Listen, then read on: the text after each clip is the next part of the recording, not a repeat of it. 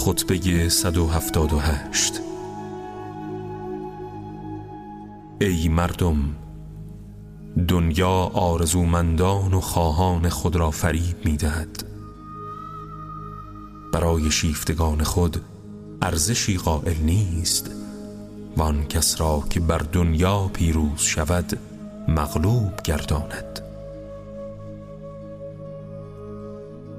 به خدا سوگند هرگز ملتی از ناز و نعمت زندگی گرفته نشدند مگر به کیفر گناهانی که انجام دادند.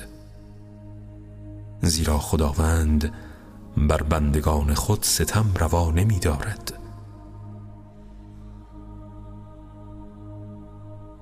اگر مردم به هنگام نزول بلاها و گرفته شدن نعمتها با درستی نیت در پیشگاه خدازاری کنند و با قلبهای پر از محبت از خداوند درخواست عفو نمایند.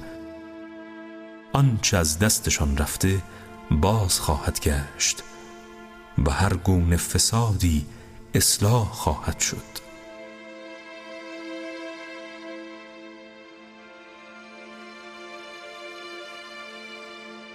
من بر شما ترسناکم که در جهالت و غرور فرو رفته باشید. چون که در گذشته به سوی کشیده شدید که قابل ستایش نبود. اما اگر در زندگانی خود اصلاحاتی پدید آورید سعادتمند خواهید شد.